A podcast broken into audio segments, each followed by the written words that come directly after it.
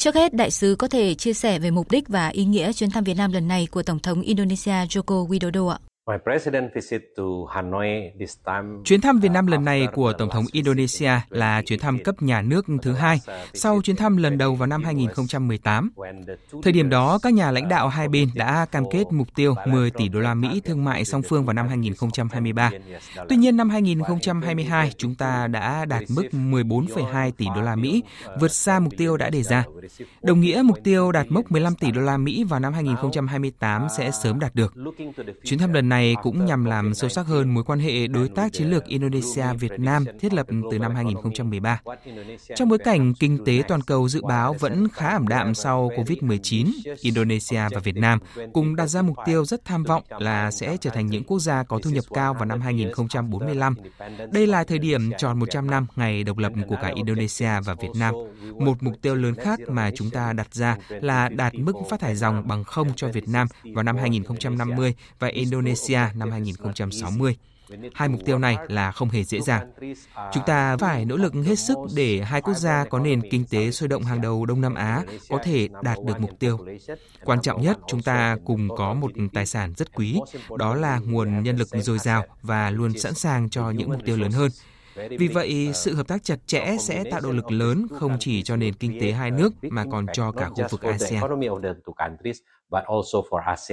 Vâng, thưa đại sứ, lãnh đạo hai nước đã nhất trí sẽ sớm nâng cấp quan hệ lên đối tác chiến lược toàn diện.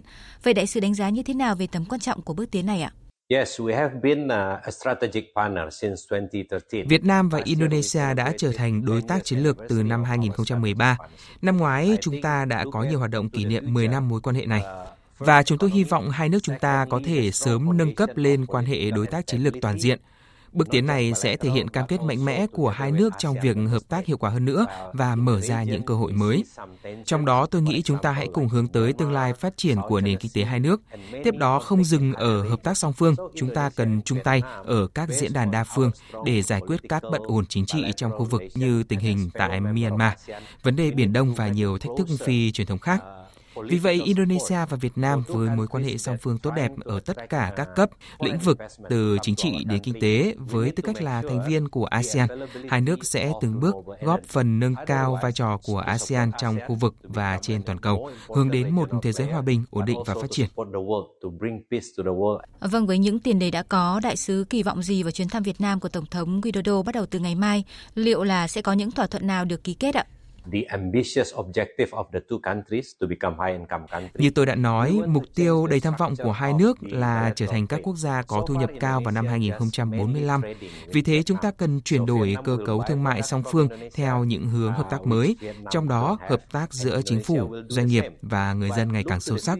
Hợp tác đầu tư hai chiều mạnh mẽ hơn, tập trung vào năm lĩnh vực gồm nông nghiệp, thủy sản, công nghiệp, công nghệ cao như hệ sinh thái xe điện, năng lượng tái tạo và kinh tế số. Ngoài ra, hai nước cũng cần tập trung phát triển các sản phẩm có giá trị cao để hội nhập chuỗi cung ứng toàn cầu, nhấn mạnh các lĩnh vực giáo dục, nghiên cứu và phát triển, hay ngành công nghiệp Hà Lan để có thể mở rộng cửa cho phát triển du lịch.